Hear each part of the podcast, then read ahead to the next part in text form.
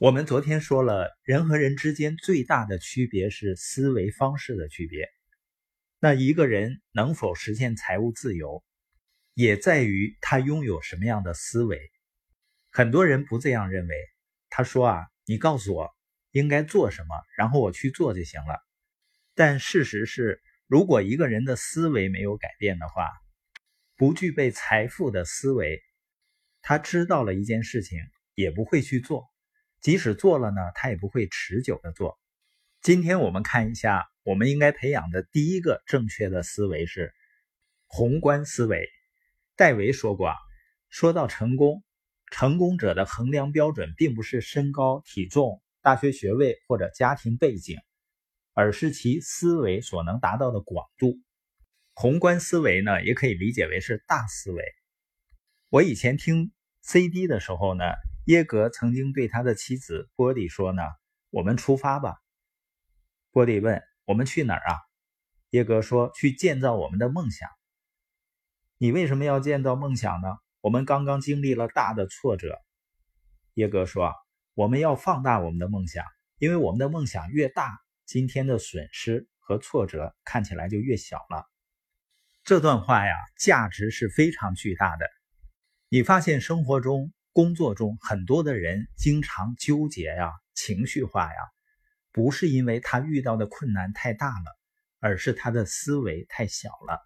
宏观思维呢，可以让任何行业的任何人都受益。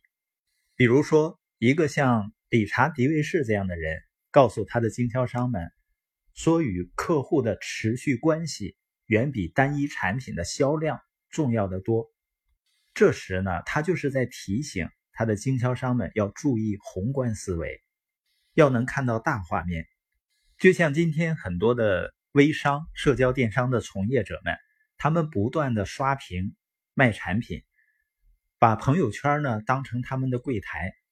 如果他们的领导人能提示他们，朋友圈呢是一个自媒体，要注重内容和价值的输出，要注重建立个人品牌和关系。这也是提示团队伙伴呢具有宏观思维。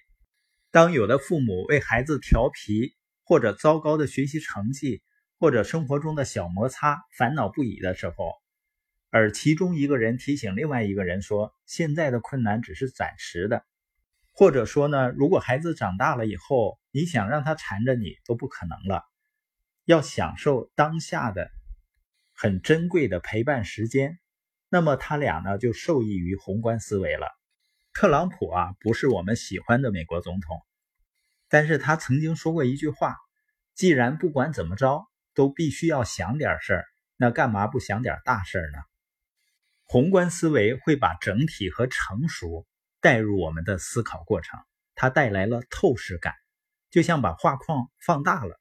这一过程不仅扩展了视野，还拓展了潜力。我们今天播音的重点呢，要培养宏观思维，因为我们的思维大了，问题就小了。